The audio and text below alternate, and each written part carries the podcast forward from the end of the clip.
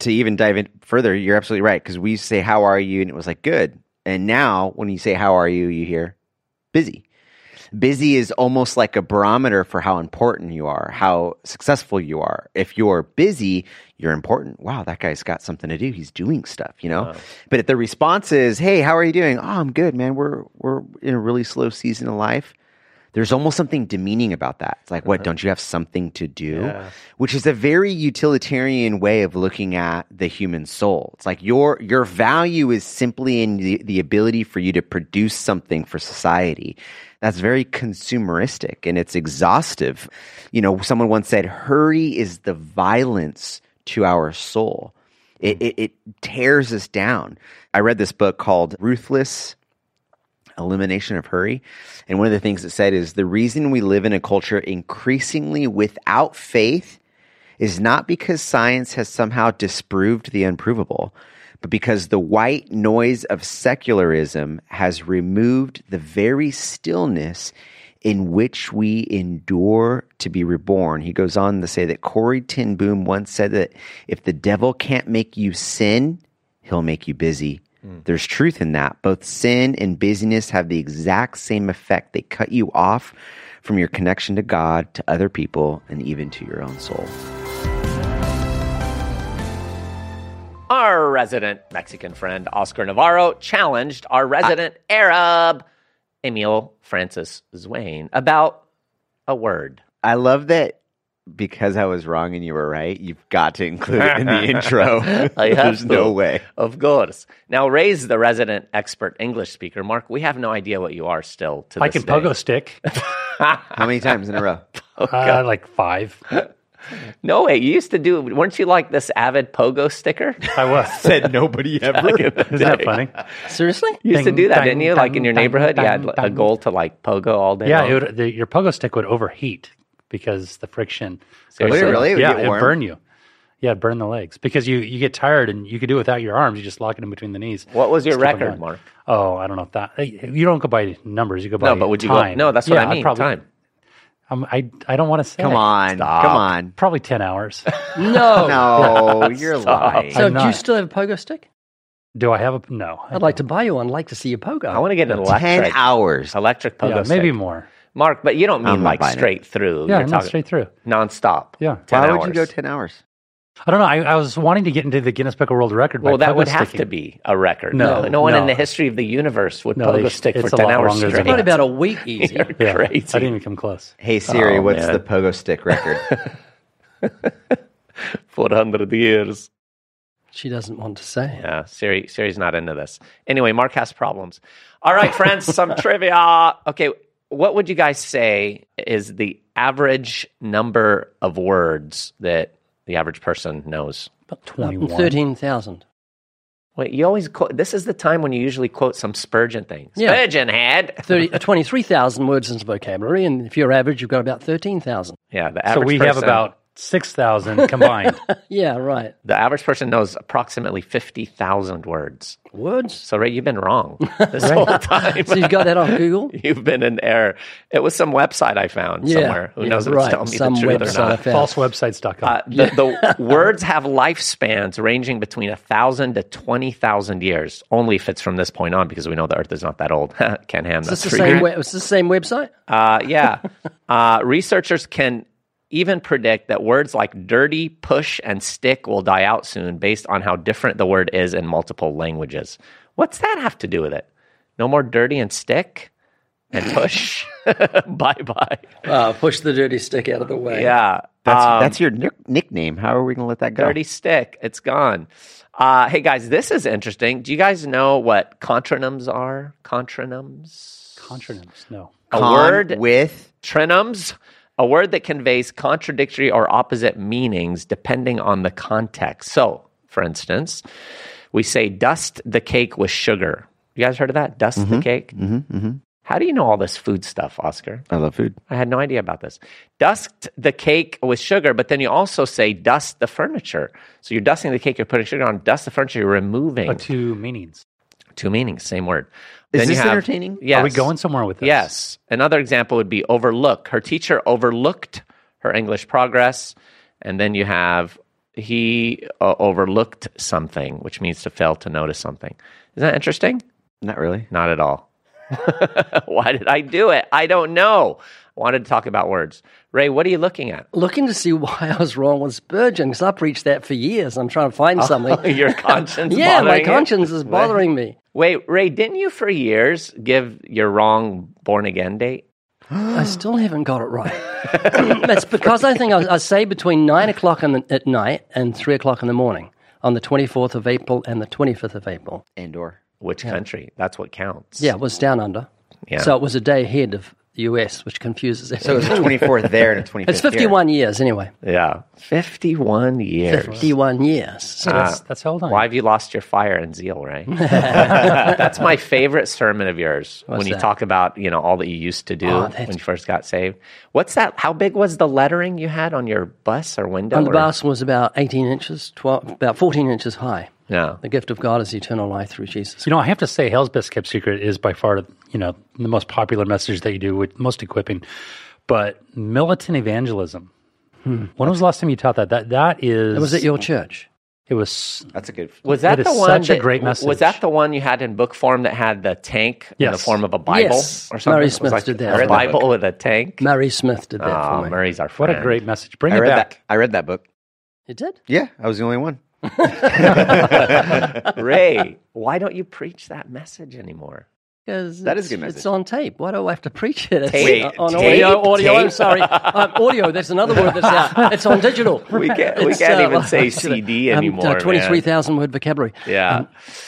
All right, friends. it's on vinyl. You can get it on vinyl. eight track. All right, friends. This is a comment from Luke Evans. By the way, this is from podcast at livingwaters.com. This was an email sent in. I'm not going to the regular platform. Hi, everyone. My name is Luke, and I just wanted to say how much I enjoy the podcast and how much y'all have helped me grow in my faith. I've listened to y'all off and on since I was in ninth grade. I'm a junior now and have been listening to you every day for the past few weeks. I first heard of Living Waters when I was in middle school and was really excited to hear about the podcast. I love the clean banter on this podcast, and I am always smiling while listening to it. I loved lessons from the life of Joseph. It really spoke to me about struggles with did lust. Joseph? with Luz, and I have talked to my parents about changes I want to make. Wow. Ray, Mark, Easy, and Oscar, I love all y'all, and I ask for your prayers. I also will keep you in my prayers and on my heart. I'd love to meet you all someday, and I'm glad that God has put you in my life. He's from Tennessee. Y'all in my life. I keep losing the y'all. Uh, well, we know he's definitely somewhere from the South. But thank you, Luke. Yeah, Luke. Thank you. What Yeah. an encouragement and a Thank you, blessing Luke. that Mark is. isn't saying anything to Luke. Well, listen, I mean, we, Mark doesn't we, care about Luke. we are behind the mic there, but there's so many people here that work with was the just podcast. thinking that. You know, from uh, Yeah. Joel Amen. and Yale Mm-hmm. and Scotty, Jacob. Behind the Eddie, camera. And Jacob. Sounds like a romper Uh, room. Jen Mark. comes in. but there's so many people that, that work together. Yeah. You know, there's Eddie, Gusha, Gasha, Gamma, Tosinari, Tos. Where's he at? there's a lot of people that uh, work behind the scenes to make it happen. Yeah. Amen. Amen. This is a team effort for sure. All right, friends. This podcast is brought to you by the Living Waters Podcast Mug. Don't forget to get it. And the basic training course.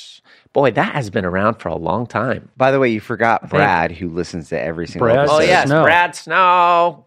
See, Brad was just sad now for a few minutes. and We Anita, just revived and him. Anita, who used to work for us. Anita. Giancarlo Let's go through Yes. every single person. used to work here. Um, but the training, the basic training course, you guys, I mean, I think there's like 22, 23,000 of those that are Where'd floating you around get the that world. statistic? 23,000. Spurgeon. 22 or Got it. 23,000. Hold on, let me check. Hey Siri. yeah. So make sure to check it out. Eight lessons on DVD. You can also get the MP4 digital download. I think you'll love it. And don't forget the Evidence Study Bible at livingwaters.com. Ray wants to know if we have that digital download on eight track. yeah. we gotta find it. Seriously, even uh, flash drives are Yeah, it's o- a joke. on their way out. CDs, joke. Everything ridiculous. DVDs, a joke. Yeah. Joke. Yeah, Joke, it's just you jokes. say it and people laugh like you just laughed. Yeah, yeah. Yeah. that's. All right, today, friends, we're talking about busyness. Busyness? Yeah. What? Huh? I thought it was something to do with bees. Beesness. Yeah. Uh, busy like bees, finding calm in the midst of busyness. I think that's probably the go to response whenever people ask me, "Hey, how you been?" Oh man, so busy lately. Busy. Oh, so busy, busy, busy, busy. Right. And our response should not be something like that, right? Because we're not asking, what are you doing? We're asking, how are you doing? And we've replaced uh, the answer with what we are up to, right? I, I, I don't know how to change that. Yeah. Well, uh, Yeah. To, to even dive in further, you're absolutely right. Because we say, How are you? And it was like, Good. And now when you say, How are you? you hear busy. Busy is almost like a barometer for how important you are, how successful you are. If you're busy, you're important. Wow, that guy's got something to do. He's doing stuff, you know? But if the response is, Hey, how are you doing? Oh, I'm good, man. We're, we're in a really slow season of life. There's almost something demeaning about that. It's like, what, uh-huh. don't you have something to do? Yeah. Which is a very utilitarian way of looking at the human soul. It's like your your value is simply in the, the ability for you to produce something for society. That's very consumeristic and it's exhaustive. You know, someone once said, hurry is the violence to our soul. It, hmm. it, it tears us down. I read this book called Ruthless elimination of hurry. And one of the things it said is the reason we live in a culture increasingly without faith is not because science has somehow disproved the unprovable, but because the white noise of secularism has removed the very stillness in which we endure to be reborn. He goes on to say that Corrie ten Boom once said that if the devil can't make you sin, he'll make you busy. There's truth in that. Both sin and busyness have the exact same effect. They cut you off from your connection to God, to other people, and even to your own soul. Wow. Speaking of that, there's an Speaking Andy of that- Griffith program called Man in a Ah, I Hurry. was just gonna bring that up. what were you going to say about it? I about was gonna say, Ray, remember that episode? Oh, do I ever? The whole uh, precedent or the whole meaning of the of the story is this man comes into town. He's in a hurry. He's in a hurry. He's got to do this. Got to do that. And Andy and all his buddies slow him down. And it, that's the lesson of the story. And Man in, in a Hurry is my favorite because I love being in a hurry. He's my hero.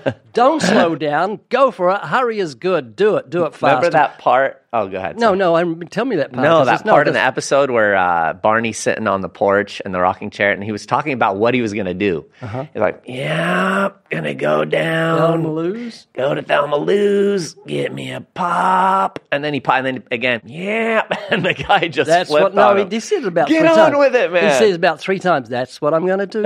Go to Thelma Lou's. Do this. Yep. And man, in a hurry turns around and says, "Do it, do it, just do it." That was really good, and that's, that's that's what we should. That's I like Nike. Do it, Yeah. just do it. Yeah. How many times, Ray, have you gone inside of somebody's office, and well, in my office especially, and said, Mark, are you busy? And I've said, No. What do you need? He's like, You're not busy? Well, then you're fired. You should be doing something.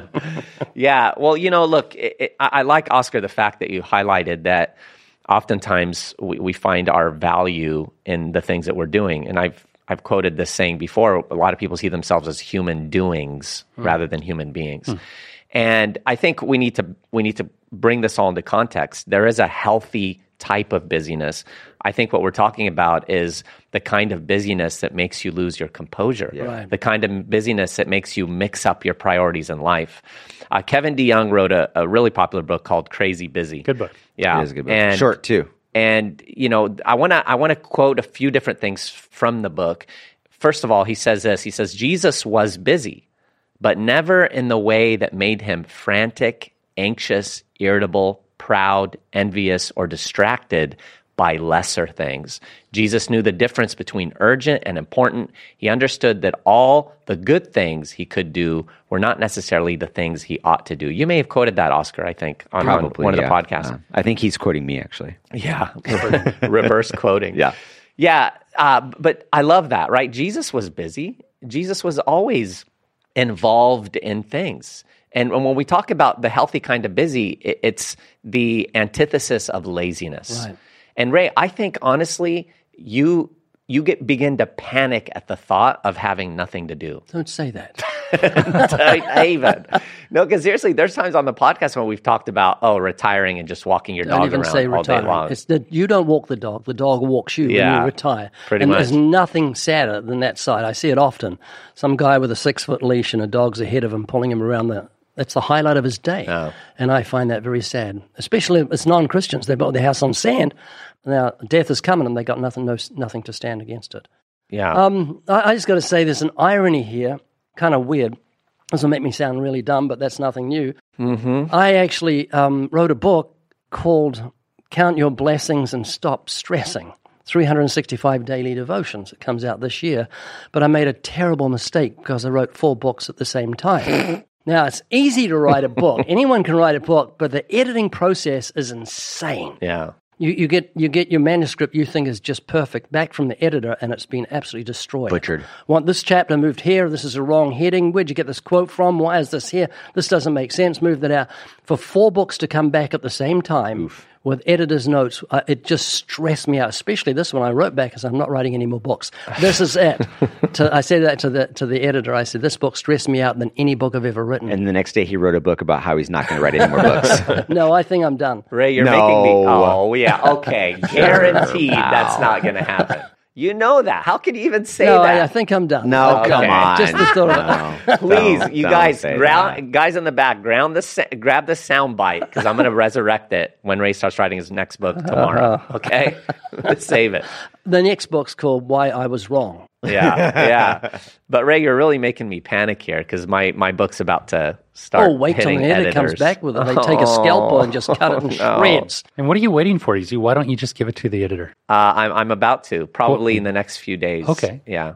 Um, I'm just finishing up. Uh, well, I'm done. I'm just finishing up the notes because I added new quotes, and so now I have to renumber the notes. So I'm doing And you have a message on sexual purity. Does it, Yeah. did it come from Izzy, your you book? don't I preached about it the last notes. night. That's the job of the editor. I know, to- but I can't let it go. I have to finish fixing them because I gonna already they're gave gonna numbers. redo all those notes. I know, but I got to do that. Yeah. So anyway, the whole issue that that Kevin DeYoung's talking about, you know, that K-Dizzle. anxiety. It's K Dizzle. K Dizzle, K Dizzle, my schlizzle, whatever. Frantic, anxious, irritable, proud, envious, distracted.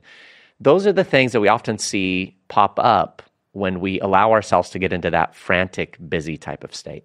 Yeah, I think another thing that keeps us busy is the fear of what we find when we slow down. Hmm. We find ourselves alone. We find ourselves hurt. We find ourselves with a guilty conscience.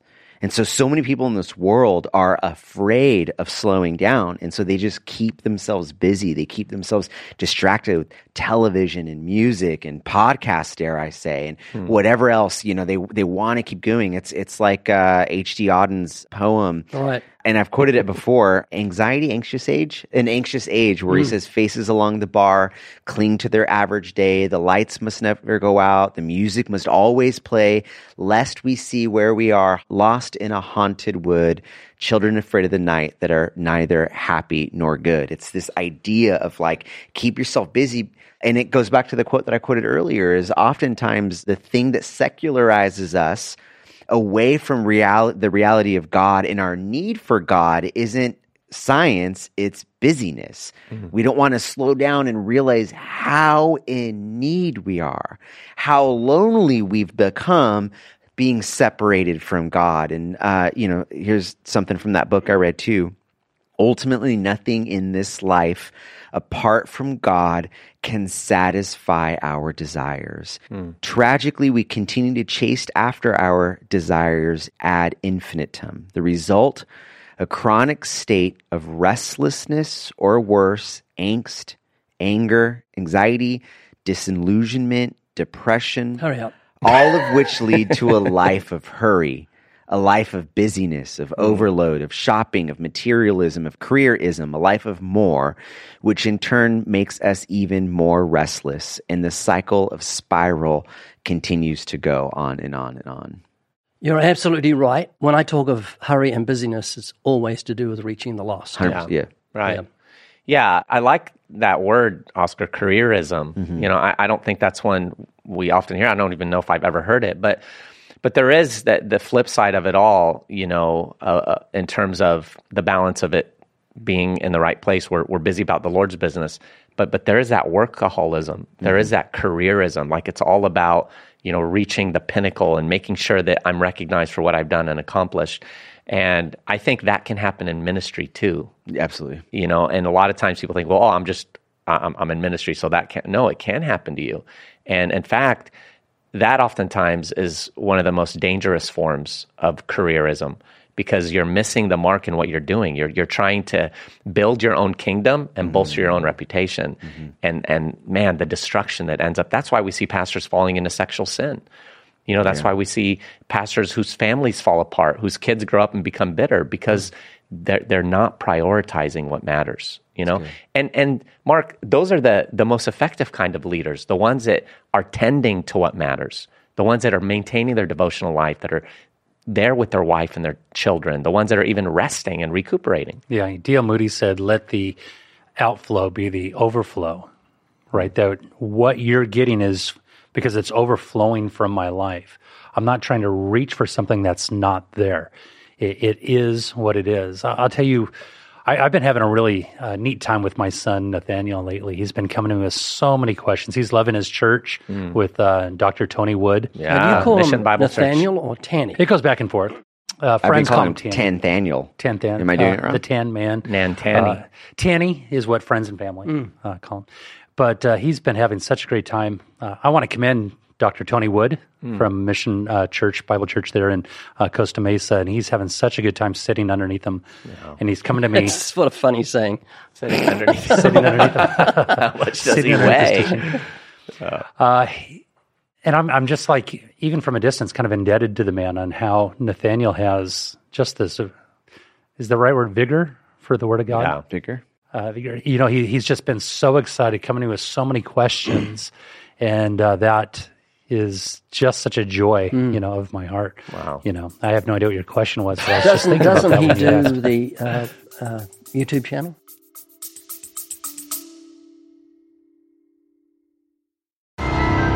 Hey, listener, have you ever imagined yourself having a box of goodies for you to give away to every friend, loved one, non believer that crosses your path? Well, now you can get one. That's because Living Waters is giving away 10 free boxes of goodies every single week. That's eight in the USA and two overseas. And this is being made possible by a faithful partner of ours that has given us funds to make these resources available to you for free. Each of these boxes has a hundred dollars. That's right, a hundred dollars worth of tracts, books, and even your very own podcast mug. Go to livingwaters.com forward slash podcast, fill out the form, and then listen to the end of the episodes where we will be announcing our winners. Livingwaters.com forward slash podcast. Good luck. Yes, he does a lot of. Uh, yeah, your second channel, hmm, um, the the thumbnails and the descriptions and things. Yeah, yeah, that's good, Mark. And and again, I remember one time a friend telling me that the leader of the ministry that he was a part of said, you know, "Hey, I'm just so busy, busy, and he said, man, I feel like he's he's so busy about the his father's business. He's too bu- he he's not you know has doesn't have time for his father, hmm. and so we need to we need to be careful of that. Charles Hummel said, prayerful waiting on God is indispensable to effective service. Like the time out in a football game, it enables us to catch our breath and fix new strategy. As we wait for directions, the Lord frees us from the tyranny of the urgent. He shows us the truth about himself, ourselves, and our tasks. He impresses on our minds the assignments he wants us to undertake. The need itself is not the call. The call must come from the God who knows our limitations. Wow. Yeah, limitations, you know. So important. yeah. Um, Oscar, how do we figure out what our limitations are? Yeah. Well, first and foremost, we have to be okay with having limitations. Yeah, good. In order to be human, it's important that we make sure that we live up to the potential that God has enabled within us through the power of the Holy Spirit. But it's also important for us to recognize that we are, by nature, being image bearers of God, limited. And that limitation is good. The uh, rejection of limitation is what got Adam and Eve in trouble in the garden. And so, So for, are you saying that if you can't sing, don't sing. If you can't run, don't run. Don't go there. Yeah. You realize Yeah, your easy. limitations. hey, Mark said his kids love my singing, so I'll So keep going. yeah, That's something. That, that was the tone deaf, folks. Um, so that's what you're saying. You realize you can't do certain things. Just don't go there. Just do what you can and, do. And to be able to say, man, I don't, I don't have the capacity to take on this task. I don't, I don't I am not capable of, you know, doing these things. That is not within my wheelhouse. That doesn't mean the Lord's not going to stretch you, grow you, to take you out of your comfort zone. He's certainly going to do that. But it's also important to recognize that being limited is okay. And this is important, I, I think, especially for moms, because as I hear and talk to moms, they often feel guilty about the things they're unable to do in regards to uh, all the busyness that they have in their life of, of, of taking care of the kids, of disciplining the kids, of homeschooling the kids, of, you know, all the other things that they're doing. And it's okay to say, I can't. That is outside of my capacity to So do you, that. even if you have the ability to do it, you have the the strength or the knowledge or the wisdom to handle the task. It's okay to say no. Exactly. It's exactly what you're saying, right? So Yeah, when let's- Jesus pulled away, as a prime example, right? He didn't pull away because he couldn't talk to another person. Right. He pulled away because it was for the glory of God to spend Yeah. time with the Lord rather than the next person in line. learn to say no. Charles Spurgeon said, "Learn to say no. It'll be more of more use to you than to be able to learn Latin." Apparently, learning Latin was really good. Uh, that's what it means. But yeah, that that's really helped me because I didn't used to be able to say no to people, and when I started saying no, it was just like a relief. Ray, will you help me move this weekend? No, weekend? do it yourself. You know, uh, I, I think we would be wise to ask those that are closest to us if we are busy in the wrong way. no. no, not gonna do it. You know, because they know us and they can tell if we're we're beginning to drift into that zone where it's starting to affect us in mm. negative ways or affect them. That's good. You know, to be able to say to, to to our wives, "Hey, honey, have I been short with you, irritable with you? Have I been acting in ways that are demonstrating I need to cut some things out of my life?"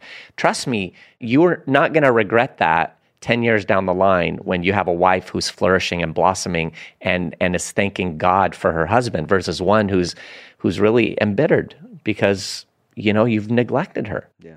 Again, it goes back to the priorities. You know, Mark, when when is it that we can recognize that we're starting to get imbalanced in our lives when it comes to that that issue of busyness and doing too much? Well, there's certain things that we should be doing on the regular, right? I mean, we really should be exercising right. We should be eating right. We should be having devotions. Uh, we should be leading our spouses. We should spend all the amount of time we possibly can when we're working to work and not do other things. Uh, you can set your phone little time frames on your phone. It'll tell you if you spent too much time on a social media app or anything else. Uh, it'll actually turn that app off. So when things start to get out of whack like that, uh, you can see when I'm driving along in the car and somebody's with me in the car and they're on their phone. I start singing, you know, love the one you're with, you know, love the one you're with. That's right. You know, it's very important that we keep the main thing, the plain thing, which is a relationship with people. Yeah. You know, today you go out to eat and you see four teenagers hanging around a table, not even just teenagers, but adults alike, and they're just staring at their phone. I was about to say, yeah. You know, come on over. And their four year old's got the iPad. yeah, that's right. You go inside of a restaurant, and the little child has an iPad in front of him to keep him busy. Right? I think The, the little child, that was Ray, by the way. That's right. Height stature. So, um, No, I- I love that you're bringing up the phone because I think it's so important for us to recognize that our phone is one of the things that keeps our mind relentlessly busy and it's to our disadvantage. We often think that our phone, we call it like the ultimate utility knife, like a Swiss Army watch in our pocket. But when we say things like that, we make it as though our phone works for us, like it's a tool for us. But ultimately, this this supercomputer inside of our pockets, this thing doesn't work for us. It doesn't actually belong to us. It belongs to the company who made it.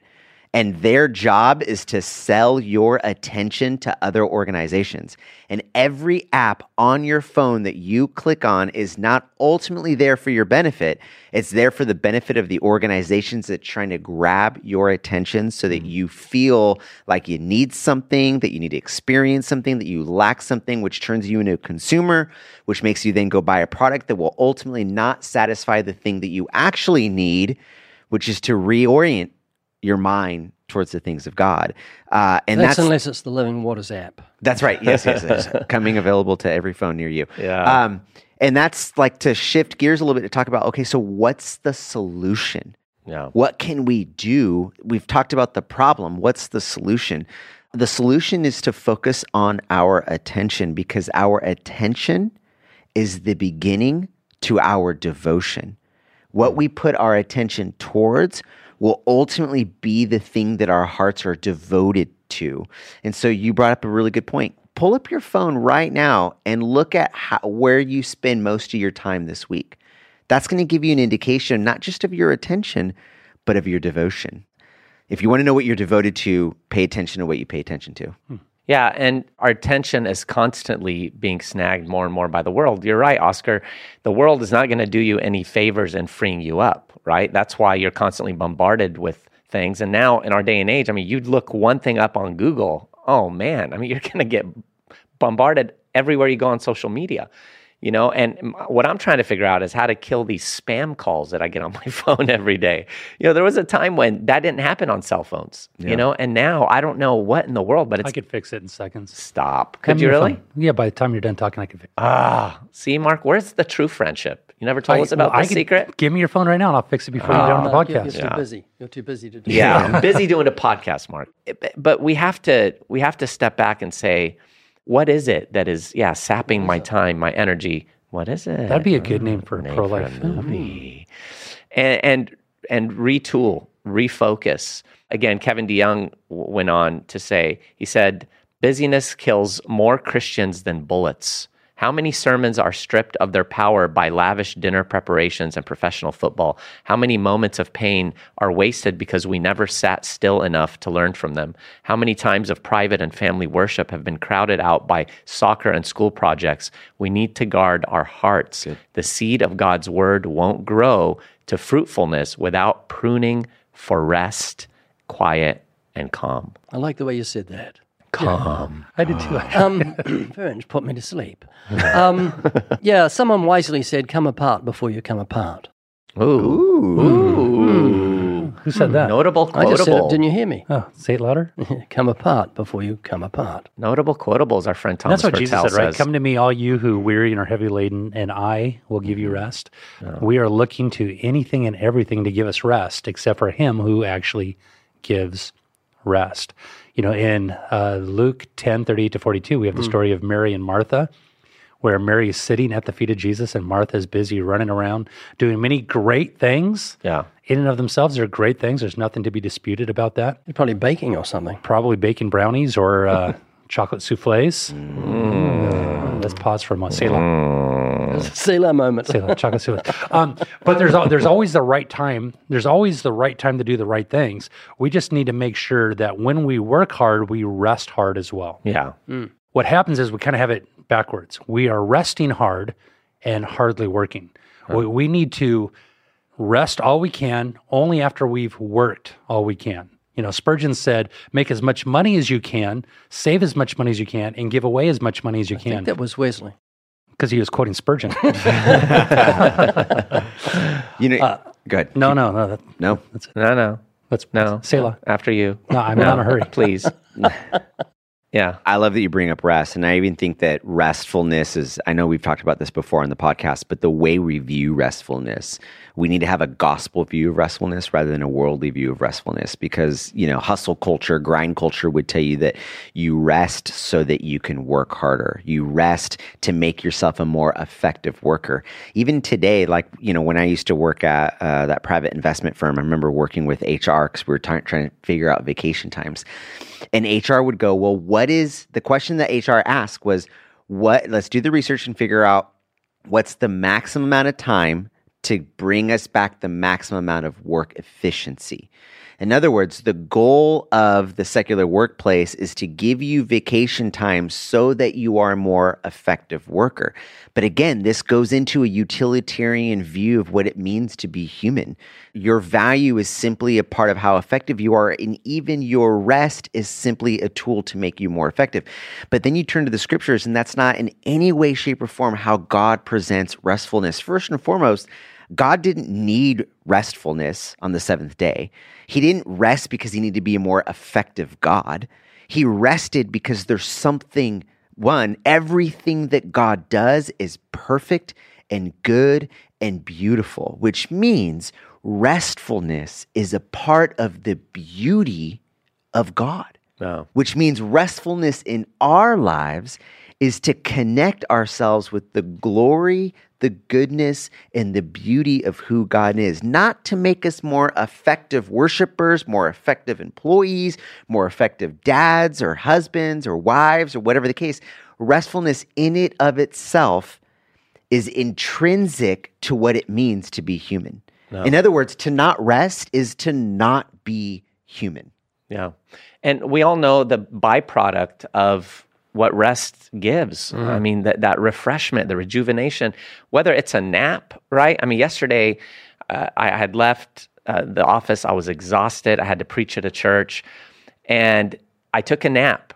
And in my mind, I thought, if I didn't have this nap, I would be dead, you know, standing at the pulpit trying to preach. You'd snap. I would just fall apart. Yeah. Snap without the nap. Yeah, snap without the nap. Wow, I like that. And then I'd probably slap. That's a book because I- title. I'd get Book angry. title. Here's the new book. Snap without the Oh, nap. ah, no more And books. Huh, run. Rick Hubbard. Yeah. But you know what I'm saying? Like it, it, it's such a gift from the Lord. But like we talked about, it's that discipline to so say you had no. a nap while you were driving home. I- oh, I so wish I could. Can you imagine if you could really nap while you still work? Well, I think what's there's the- Tesla kinda drivers Tesla, out there. Tesla's, Sleepwalking. Tesla drive driverless cars. Yeah. Sleepless drivers. but you know again it's all a part of the economy of god's kingdom hmm. I- it's about what jesus said in terms of the quality of peace that he gives right john 14 27 peace i leave with you my peace my peace i give to you not as the world gives do i give to you let not your heart be troubled neither let it be afraid Do you understand that peace? do i Yeah, the peace that passes all understanding. right the, the, that's the philippians thing right Uh-huh. he gives it to you and yet it's contradictory it's one of those contronyms in a sense It's peace that passes all understanding, and we have joy that's unspeakable. So we don't understand our peace, and we can't talk about our joy. What do we got this podcast for? what are we doing but but the the brand of peace that jesus gives is the kind that can sustain us in the midst of, of every challenge. I think mark you talked recently. Was it you or was it in a sermon? I can't remember Wesley. but uh, but about, about jesus being asleep on the boat in the midst of the storm you know? And really there's two kinds because sometimes it can go to the other extreme of uh, trying to get away from responsibility. There's some people when they're super busy they they want to recreate you know it's a way of escaping. Look at jonah right? In the midst of a storm jonah was asleep at the bottom of, uh, you know of the boat while everyone was going crazy up top you know? That's probably because of depression and just wanting to escape reality and so there's there's a balance to it all. You have something on your mind, Ray. I Well, can tell by your, thinking your Jesus look. wouldn't have slept with his mouth open like we do.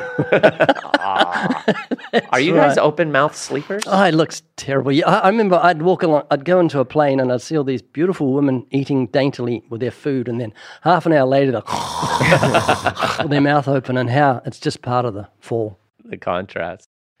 yeah, and you know, and we have to also remember what the kingdom of God is really all about. Uh, Paul in Romans 14, he was talking about. Mm, ah, I for that. I should just do it right, right after I, I quote. Now, a we should have a recording that Scotty plays every time you quote. A whole a whole crowd of people going. Mm. Good.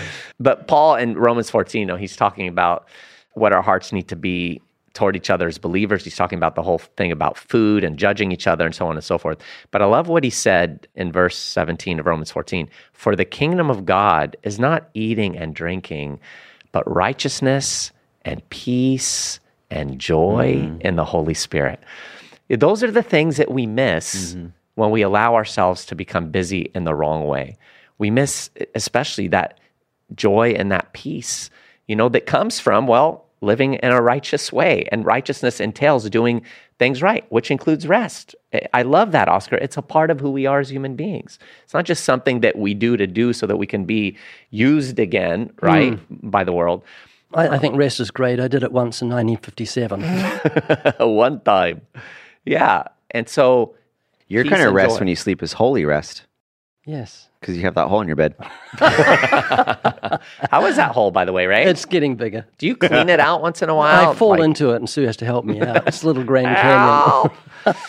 Yeah. So so joy and peace, guys. That's what the kingdom of God is all about. Mm-hmm. I think for me, I know that I'm crossing the line when I begin to lose my joy and my peace. Hmm. When when I begin to get snappy with people around me. Seriously, that comes when you're tired. Often, Yeah. you know, when you're tired, you're irritable. It's Are just you a always natural. tired? always mm. incessantly it's a byproduct of not remembering what really matters and what's really priority and so yeah it's that joy it's that peace and ray we warn people about that oftentimes you know in terms of don't use those as draw cards for salvation Right. but they're genuine fruit Genuine f- fruit, peace, joy, love, fulfillment, all fruits of salvation, but they shouldn't be used as draw cards for salvation because you can come to Christ and all your problems begin. You could get martyred for your faith, separated from your family, stoned to death, hung by the neck, drawn and quartered.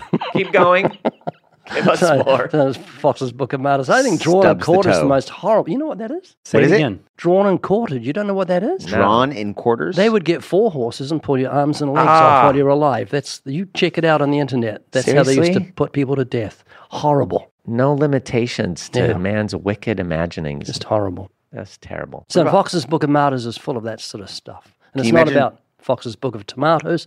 It's Foxe's Book of Martyrs. the perpetual stubbing of the toe. Yeah. That would be bad. yeah Oh, yes. yeah so mark when you think about the people He doesn't. Uh, you never. when you think about the people that are most effective, right? I mean, you've got guys like Thank you.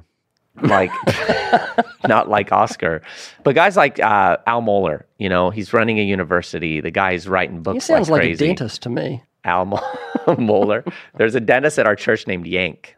Everyone calls him. Really? Seriously, No Yank. way. I'm sure it's a nickname. he's Everybody always calls down in the mouth. Sorry, Mike. Uh, but when you think of guys like him, guys like John MacArthur, you know, who's who's running a seminary, who's running a church, who's who's you know involved in book writing and all these different things.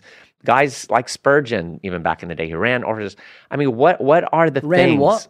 Or Ran, ran, ran ah. orphanages. he and, did. he ran orphanages. Yeah, Isn't that and- wonderful? Yeah. and Bible schools and, mm. and all kinds of things. You know, what are some of the what are some of the things that you would imagine help keep them sane and and effective? Well, they don't get sidelined by the trivialities of life. You know, I, I think that by and large, and we don't t- tend to talk about this. uh, You know, somebody once said, if you want to get something done, give it to the busiest person you know, and they'll find a way to get it done. Uh, Was that Wesley? No, quote Spurgeon. um, I, I think that people that are the most widely used by God have come to grips that this life is not about them and the fun that they may be able to have.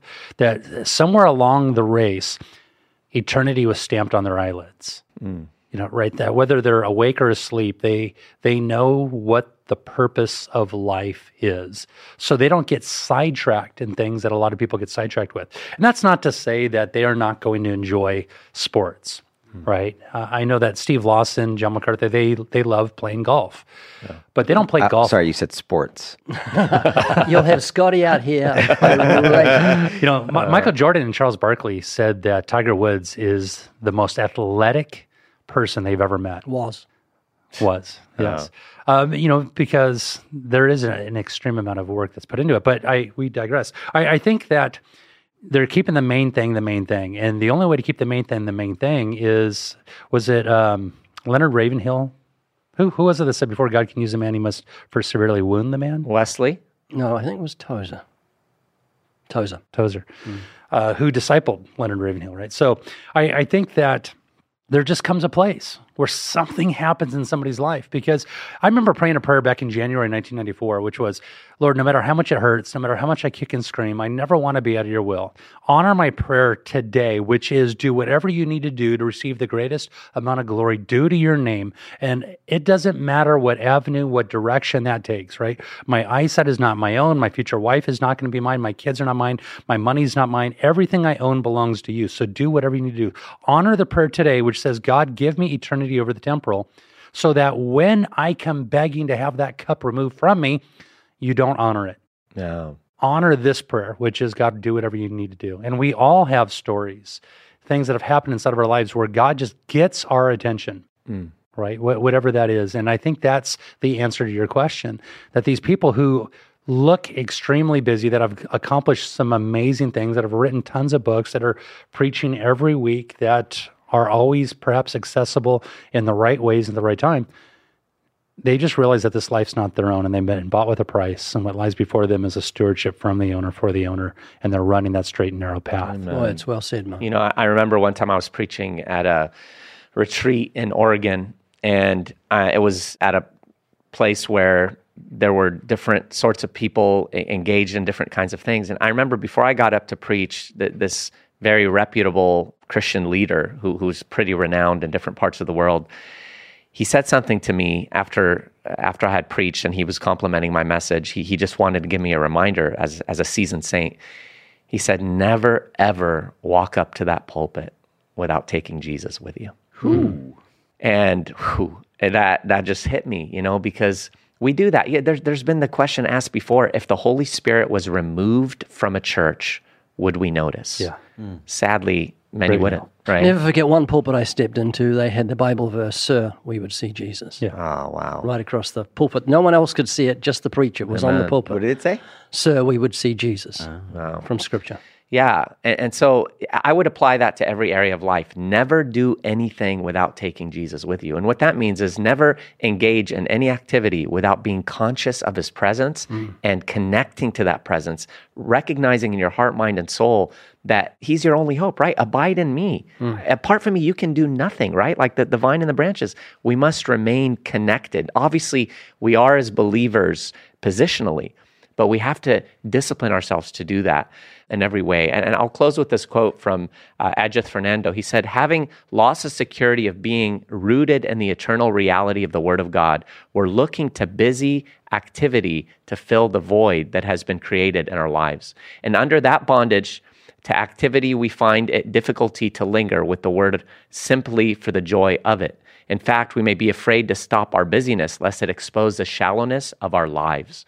So we go from activity to activity, from project to project. But activity is a dangerous source of fulfillment. Instead of finding our identity, our sense of self worth from our relationship with God, we begin to look to success and programs and other earthly indicators of success for our self worth. But these will never satisfy. This will only enslave us more in our bondage to activity. and that, my friends, is the balance. Yes, activity is good, but when it replaces communion and intimacy with the Lord, you're missing the mark big time.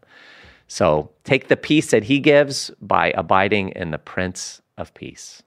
Amen? Amen. All right, friends. we hope you were not too busy listening to this. Maintain priority.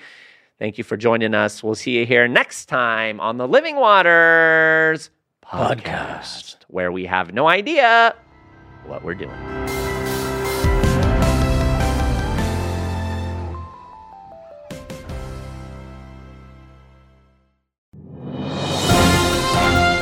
Winner, winner, chicken dinner. I have no idea where that ridiculous saying came from, but friends, we do have winners. Winners for the podcast giveaway. That is the Living Waters podcast. We have Angela from Yucca Valley, California, Yvonne from Crestline, California, Brooke from Clayton, North Carolina, Andrea from Anderson, Indiana, Elias from Pittsburgh, Pennsylvania, Becca from Lincoln University, Pennsylvania, Lowell from Yakima, Washington, Don from Charleston, Illinois, John from Ford, Australia. Good on you, mate. And Dave from Willen Lane, United Kingdom. Congrats.